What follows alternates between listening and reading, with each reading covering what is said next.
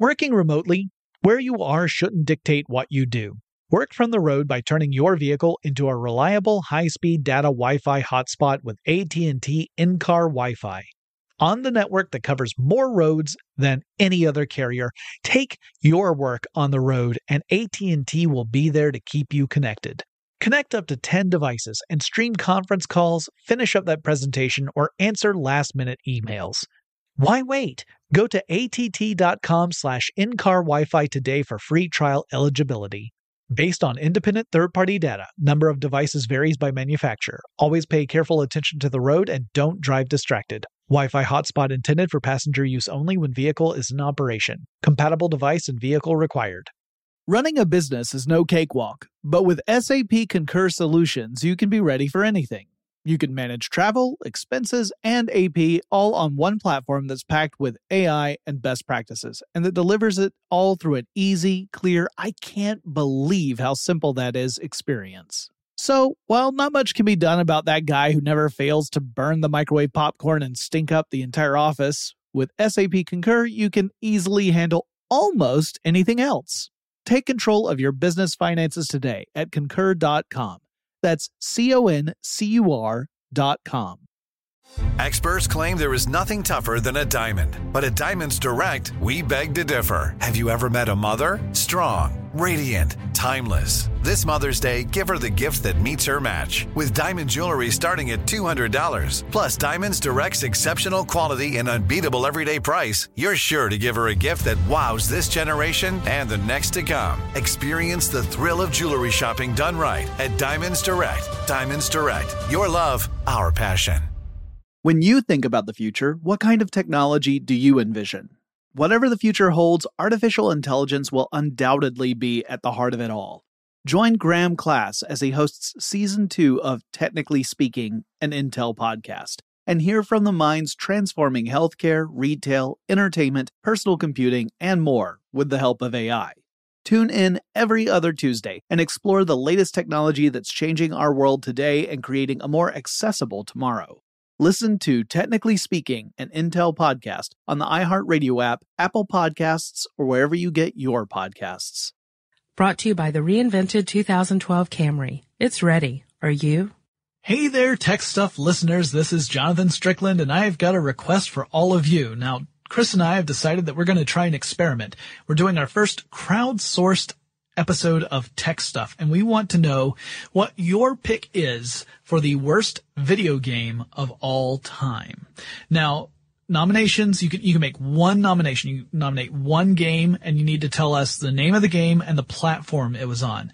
And it can be any platform. It could be an arcade game. It could be a PC, Mac, uh, Xbox, PS3, Nintendo, handheld console. It can be web based if you like, but just you let us know what the platform is so we can make sure we count that as the votes. So you can nominate your game either through email, which is techstuff at howstuffworks.com, or you can nominate through Twitter or Facebook. And we're going to put a, a cutoff date on this. I, I want to have the episode go up by the end of September of 2011. So let's say you need to get your nominations in by September 8th, 2011. So if you get those nominations into us, we will make sure we include those in the process and we will have an episode where we give you the worst video games of all time based upon the votes of our listeners. Thanks a lot. Can't wait to hear from you. Get in touch with technology with Tech Stuff from HowStuffWorks.com.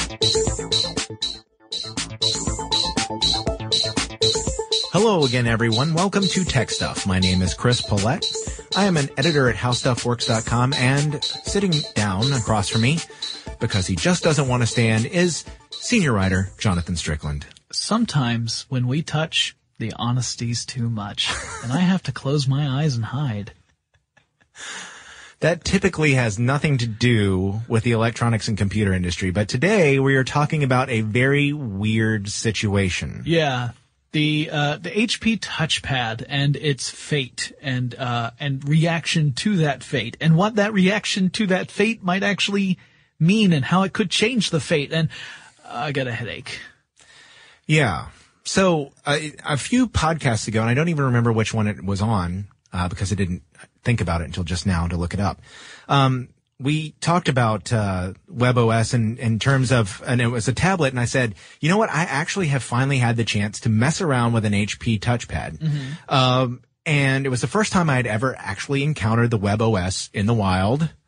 Um, I think there was an elephant standing nearby. It was a little scary. Shot an elephant in my pajamas. How I got on my touchpad, I'll never know.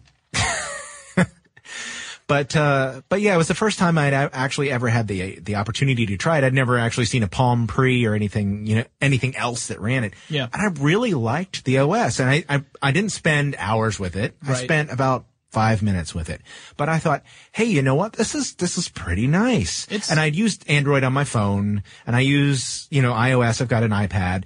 And I thought, well, this this is a pretty nice OS. I really like it. I, I would like to mess with it some more. And I thought maybe HP's got something with this thing. Yeah. Except HP didn't think so. no.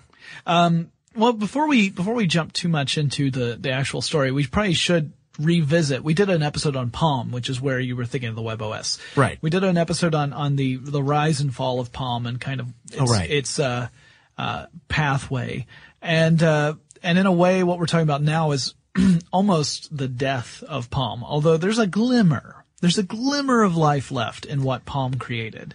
Yeah. Um, in, but- a, in a nutshell, Palm, of course, was uh, a, a personal digital assistant uh, company. They Yeah. made uh, the hardware for uh, for this device, which in the 1990s was wildly popular Yep. with business people.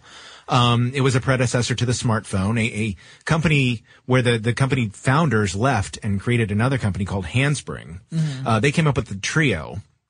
Uh, which was a very early smartphone. It used they licensed the Palm operating system from Palm, Yep.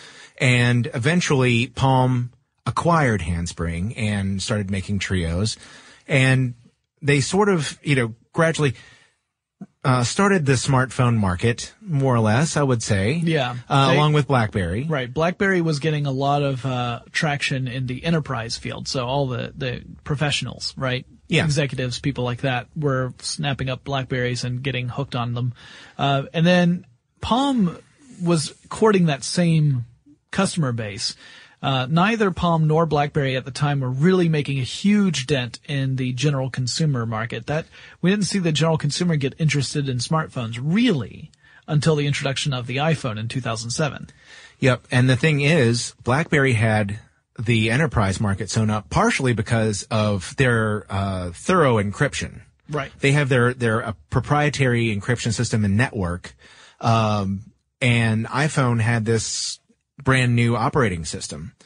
And all of a sudden, Palm's operating system, which hadn't really been updated significantly, I mean, yeah, it had been gone through periodic updates, but it wasn't uh, really new or refreshed, um, started to really show its age. I mean, BlackBerry and, and, and Apple were really setting it behind, and it, it was painfully obvious that Palm was losing ground very, very quickly. Right. So let's flash forward to 2009. January 2009 at CES, Palm unveils the Palm Pre running the brand new Web OS. The press went nuts. Oh wow. boy, did they! Yeah, Look at that. This was a device that had more buzz around it than just about anything else on the floor that year. There were a couple of other items that also got some some major buzz, but the Palm Pre was was way up there. Yep. And everyone who saw it thought it looked really snazzy. That the Mm-hmm. web operating system or the web OS rather uh, was that it was very um uh, snazzy. It had a, a nice uh, flashy look to it. It looked like it was very responsive. Uh, it looked like it could really give the iPhone a run for its money as Yep. far as design is concerned. 'Cause really, I'm a huge Android fan. Don't get me wrong. So when I say this, know that I'm saying it as someone who owns Android products and loves the Android system. Android does not have the flash or style of iOS. Okay. It doesn't. Yeah. It's it's a very useful s- system and it has a lot of flexibility and a lot of customization built into it, which is fantastic and that's why I love it. But it doesn't have the kind of snazzy look of iOS or WebOS. So mm-hmm.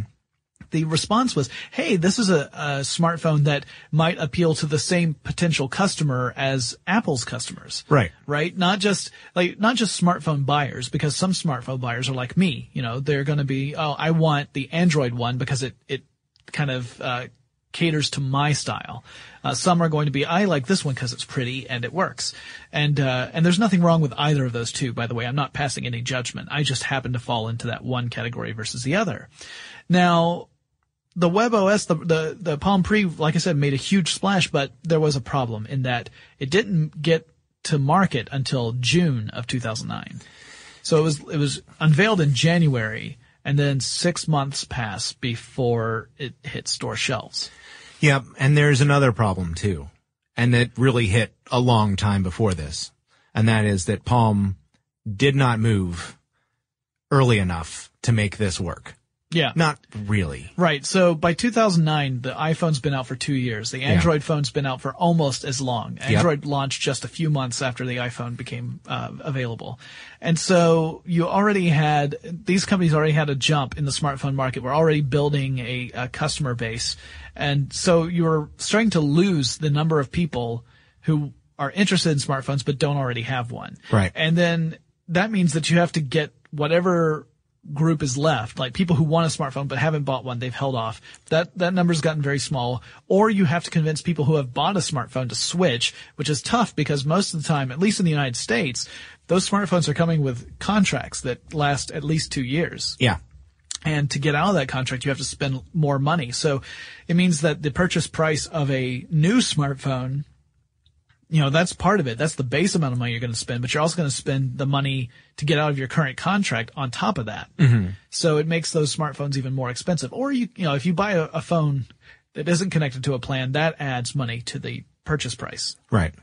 So anyway, uh, yeah, Palm was already behind in the game. And then the fact that it took six months from the unveiling to the launch meant that that buzz that was so powerful back in January had died down to just a murmur by June. Mm-hmm. And so it, the Palm Pre did not have a hugely successful launch. Uh, they followed it up with the Palm Pixi, which had even worse. But anyway, Palm started to suffer and then the company began to waver financially.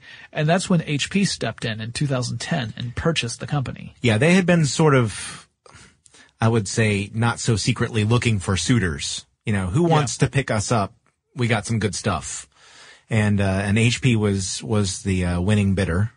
Yeah. On, on, the company and, and picked it up and people began saying, okay, so is HP going to get in the smartphone business now? What does this mean for the web OS? And HP pretty much said definitively they were not interested in the smartphone business. That didn't mean that they were going to completely discontinue all that, but they, they, the company made it very clear that this purchase was really for web OS. Yeah.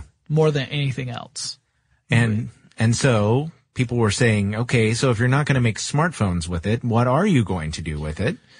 And of course, in 2010, with the launch of Apple's iPad, um, it became clear that there was a market for consumers to buy tablet computers. Yeah. So the tablet computer race is now on with Apple firmly in the lead. Uh, and HP starts to develop tablets as well. And tablets were not, again, not a new thing. Tablets no, have been mm-hmm. around for a while. It's just that the iPad was the first one to really become a success in the consumer market.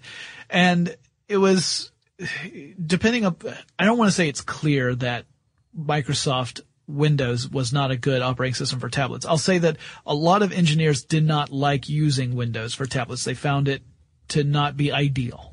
Plus the form factor for tablets too. Yeah. Uh, previous tablets, the Microsoft operating system tablets were primarily essentially notebook computers for which the screen would flip inside out and you could snap it down. Yeah. So it was more or less the size and heft of a, a laptop, laptop yeah. computer, a smallish laptop computer, but not the same form factor, the small size of a uh, yeah, the sleek, of an iPad. Thin, yeah, yeah.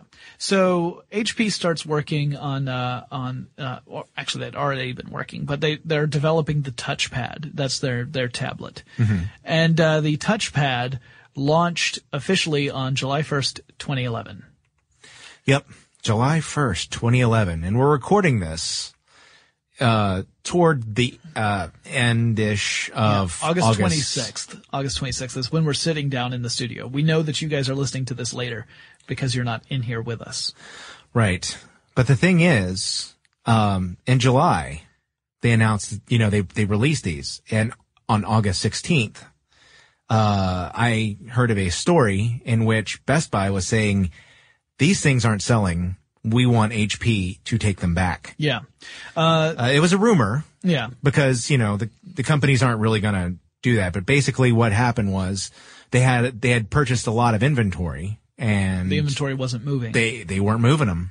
yeah. And They were and- priced about the same as an iPad. Yeah, they were around the same amount as an iPad. And, uh, and so you're Android talking, tablets. yeah, you're talking about the, the 500 to $800 range depending upon the, the tablets. Um, so the touchpads were not really moving. And then HP dropped a bombshell on, uh, the world, uh, in a, in a call on, uh, August 19th, 2011. And that was when HP said that, uh, executives said that they were no longer going to support the developing WebOS products.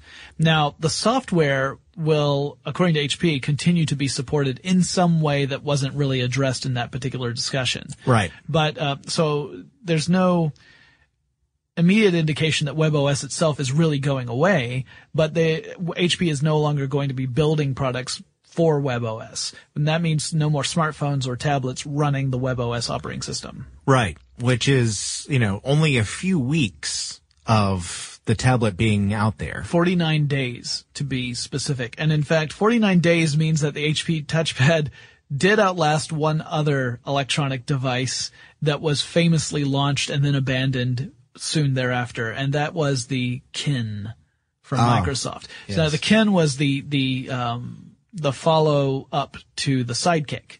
You know, Microsoft purchased Danger Yes. and then uh, uh, decided to introduce the Kin, which was running on on the the uh, uh, Danger servers, and that lasted 48 days from launch to abandonment. So the touchpad survived a day longer than the Kin did. They, these were not, by the way, just I don't want to give the indication that both of these stories happened simultaneously. The Kin that that happened before the touchpad story. Uh, but anyway, yeah. So this ended up making some waves in technology circles. People were starting to talk about.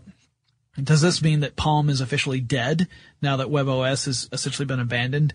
Uh, and then there were other people saying, no, no, no, no, let's not jump to conclusions because HP has said they will continue to support at least the software side of WebOS. Uh, my question is that, uh, is there enough of an incentive for developers to continue developing applications for WebOS, knowing that there are no plans for any future hardware that will run the operating system. At least not any from HP. I mean, there's always the possibility that HP could license out the operating system to some other hardware manufacturer, right? Right. So we might see some other branded uh, device come out with the WebOS on it. Yeah. Now let's pretend for a, for for just a moment that the story stops right here. Yeah, yeah. I think the podcast would pretty much stop right here because I think, uh, speaking for myself anyway, I would say it, it's unlikely that HP is going to do anything with it. It's unlikely considering the difficulty with which Palm, uh, found itself trying to be purchased that anybody will want to pick it up. Right. So I would say that this is the death of the WebOS. That's if the story stops here. But weirdly enough, Yeah. So It doesn't. so the touchpad became the most popular obsolete device I have ever heard of. it, it's very strange. Now it's, well, Not- it's not, not completely strange, strange. but, well, the, so we have, we've, we've already, uh, t- you know, touched on the fact that there are tons and tons of them out there, right? They're not selling. Yeah. Um, yeah, the article I had, um, I read about was uh, Arik Hesseldahl from All Things D, who, who, he was going on rumors that Best Buy had bought 270,000 touchpads and had only moved 25,000 of them. Ouch. He actually mentioned, well, I mean, you talked about the, the discounts. There was a discount for $50 and then, uh, $100 on, on the touchpad that ended up being a permanent discount after they still weren't selling. They said there was a, uh, a deal on Woot.com for $120 off the 16 gigabyte model. 612 people went in for it.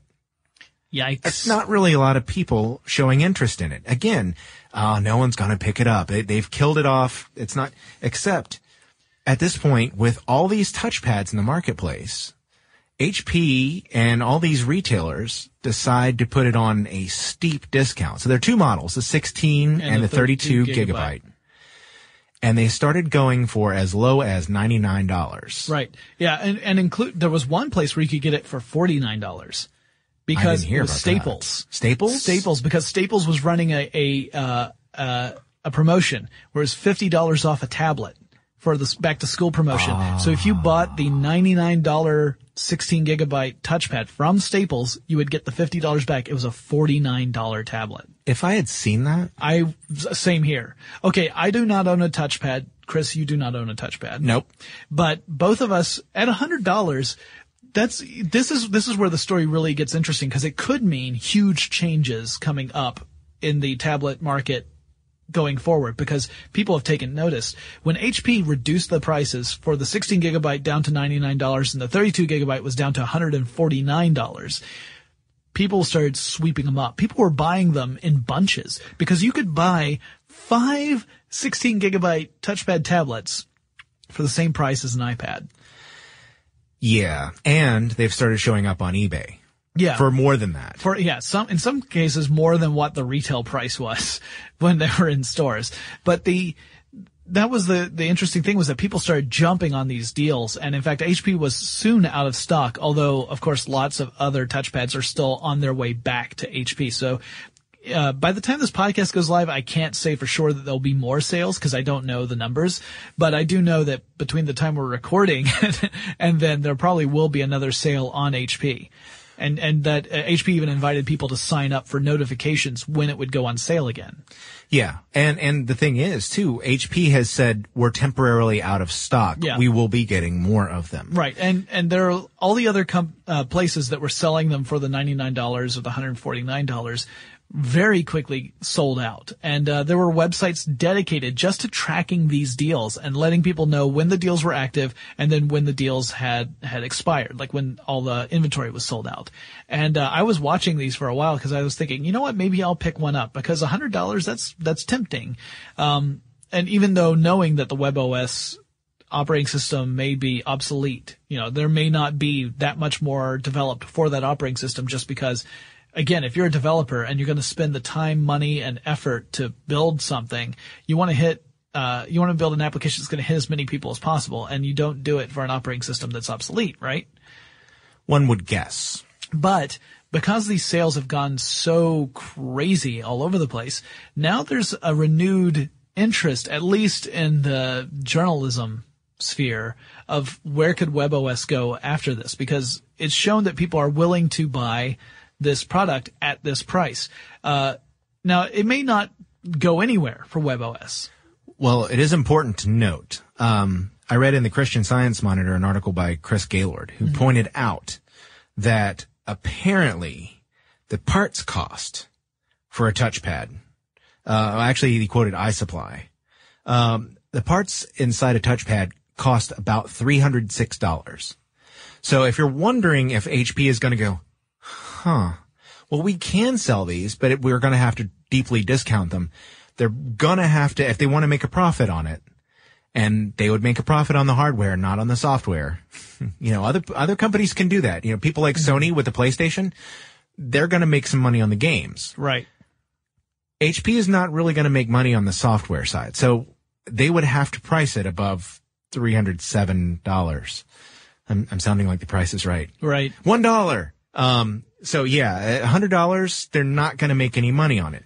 But the thing is, now there is an entrenched base of users, sort of. I mean, there, there weren't people before. Right. Now there is an incentive to develop software for the web OS because there are a lot of people now, not a, not as many as with the iPad or with the Android tablets, but there are people using the WebOS. Yeah, the question is, is it worth Yeah. catering to that audience or is it worth just, uh, exploring options of catering to the Apple and Android audiences, which are, like you said, much larger? Um, I think, and, and, uh, and to complicate that a little more, I know that there are people furiously working on ways to, uh, to essentially wipe WebOS off the tablet and replace it with Android. Um, Oh. I've I've seen I know I've seen reports about early uh, uh, gingerbread builds. Gingerbread being the, the in the the Android the 3.0? smart no no that's honeycomb. Oh, honeycombs, you're right. I'm sorry. Gingerbread is the old smartphone. 2.3. It's the smartphone operating system. Yeah, and there's Sorry. plans of incorporating the honeycomb operating system, assuming that you know the hardware can can run it properly and all this kind of stuff. Now I'm so by the time this bowl of cereal. by the time this podcast goes live, there may very well be a Honeycomb build specifically uh, geared so that you know you can replace your WebOS with Honeycomb if you wanted to. So there's that problem because you know there might be developers saying, yeah, there are all these there are all these tablets that are out there, but there's a certain percentage of tablet owners who don't even want that WebOS in the first place. So why would I develop for it then?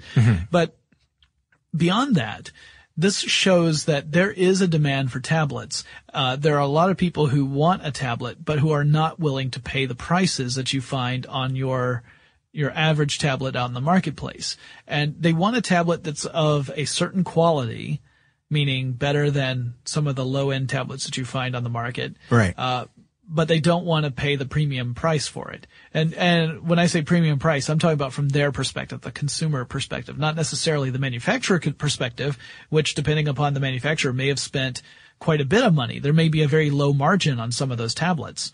Um, so it could mean that perhaps tablet manufacturers say, why don't we look at a way to build a tablet that's going to cost less to for the consumer, but still deliver a satisfying experience so that people don't feel like they've bought a, an inferior product. Um, and I think, I think that's, you know, the, the scramble where you just see this incredible passion for a product that is pretty much obsolete right now. Um, that, that does, that, that raises some eyebrows. That, that gets attention. You know, there are going to be some companies out there that are going to say, you know, if this is the kind of excitement we see, we need to find the best price point for a tablet and then figure out the most economical way to produce a tablet for that price point where we can make a profit. Yeah, I think that's going to be the larger question. I don't think HP will get in back into the tablet business and turn it around and go, "Oh, you know what? People really do want this." Um, I I wouldn't be surprised though to see WebOS come back in some form. And by that, I I don't necessarily mean that HP will do it. Um, I wouldn't be surprised to find that somebody else wants at least the technology for use in their products. Um, but I also, you know, I, I, I was on a website, uh, one of the, the tech websites that I, sadly, I can't remember, had a poll about what we thought should happen. And most people who answered that poll, non-scientific, thought that it should be open sourced. So, you know, there, there could be a lot of things that happen to the operating system and it could end up in other locations, but I wouldn't be surprised to sometime down the road. I don't think this, these questions about HP and the WebOS specifically are going to be coming in the next few weeks. I think this is going to be one of those things that plays out over some time. Yeah. But I think it does show some interest in the possibility of, of using the WebOS. I think it's, it's absolutely a viable product. Question is who's willing, you know, whether HP is willing to let it go or sell it to somebody else or make a contribution to the open source community and say, you know what, guys, here it is. Yeah. Go to it. Yeah. Yeah. I mean, it's gonna, this is gonna be one of those wait and see situations, really on multiple fronts. What's the future of WebOS? What is, what is the future of low end tablets? Uh, like what does this say about the market in general? But I didn't think we'd even be having this conversation. No, no, it was just, it was August normally, uh, for those of you who are unfamiliar with tech news, you, normally it's a very slow, month and it started out slow this year, but, uh, some things, some things have shaken things up. Um, The HP touchpad was one of the first big stories that really shook things up. Uh, there was an earthquake on the East Coast, and then the response to that through various social networks. That was a big story, and that was even that an earthquake on the East Coast where it was felt from Virginia all the way up to New York City. That would you would think that would be the biggest story of the week. But then uh, there was a story that broke that was even larger than that. Yeah. And depending on when this podcast goes live, you may or may not have already heard our podcast about that. And of course, we're referring to uh, Steve Jobs resigning from Apple. And we're going to do a podcast on that. Or maybe we've already done a podcast on that. I don't know because I don't know what the schedule will be. On the other hand, we you didn't mention Google and Motorola mo- Mobility. Oh yeah, another huge story. It's Google purchasing Motorola. Yeah, it's a very odd August. I think maybe they figured everyone was on vacation and we should make our big moves now. Um, yeah, that that's and we'll have to do a story about that too. Okay. So anyway, guys, that uh, that's kind of our our take on the touchpad situation and what happened and what might happen. Uh, it's it's really all up in the air and it's kind of uh, interesting. If any of you guys rushed out and bought a touchpad and took advantage of one of those deals, just let us know what you think. Yeah. Let us know about well, let first of all let us know about how uh, what the experience was like purchasing it. And then let us know what you think about the actual tablet. Are you going to keep the WebOS? Do you like it? Uh, what do you what do you think is the best part? What do you think needs more work? Uh, or do you plan on actually using the tablet and replacing the operating system at some point? I want to know all those things. Yeah, some people uh, did report problems trying to get their hands on one because some outlets uh, went back on the deal. They said, "Oh, sorry, we don't have a supply of these after all. Sorry." Yeah. After they had already made a purchase, so they got emails and they went to social media and complained bitterly out loud to the to the planet. I think that was really a case of lots of people flooding the system so quickly that it couldn't keep pace with the inventory. Yeah. I So in other right. words, in other words, they, the it's not that the company was doing this in bad faith. It was just that literally the the demand outstripped the supply and the capacity to to monitor how many units were being sold at any given time. And of course, like I said, you know, a lot of those places shipped their units back to HP, which we do expect to sell uh, the rest at a hopefully at the same price. Although that remains to be seen as of the recording of this podcast. But anyway, if you guys have bought one, let us know. Tell us what you think, and uh, you can email us. Our address is techstuff at howstuffworks.com, or let us know on Facebook and Twitter. You'll find us there as TechStuffHSW, and Chris and I will talk to you again really soon. Keep in touch. Be sure to check out our new video podcast, Stuff from the Future. Join How Stuff Works staff as we explore the most promising and perplexing possibilities of tomorrow. The How Stuff Works iPhone app has arrived. Download it today on iTunes. Brought to you by the reinvented 2012 Camry. It's ready. Are you? Running a business is no cakewalk, but with SAP Concur Solutions, you can be ready for anything.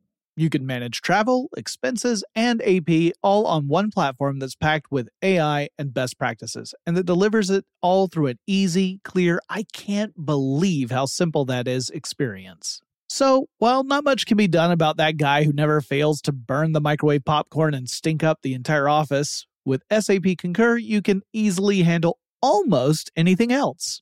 Take control of your business finances today at concur.com. That's C O N C U R dot com. I'm Katya Adler, host of The Global Story. Over the last 25 years, I've covered conflicts in the Middle East, political and economic crises in Europe, drug cartels in Mexico. Now I'm covering the stories behind the news all over the world in conversation with those who break it. Join me Monday to Friday to find out what's happening, why, and what it all means. Follow the global story from the BBC wherever you listen to podcasts. It's brand new, season two. I'm Marissa Thalberg. And I'm Stephen Wolf Bedeta, and we're excited to be back having bigger, bolder, and always real conversations. Straight from the C suite front lines of marketing, media, and more. We have great friends joining from people you may know, like Wilmer Valderrama and Bobby Berk. And people you'll want to know. So grab a coffee or, hey, even an Aperol Spritz and come join us on America's number one podcast network, iHeart. Listen to brand new on the iHeart Radio app, Apple Podcasts, or wherever you get your podcasts. As the number one audio company, iHeartMedia gives you access to all. Every audience, live conversations, trusted influencers, and the insights and data you need to grow. iHeartMedia is your access company. Go to iHeartResults.com for more.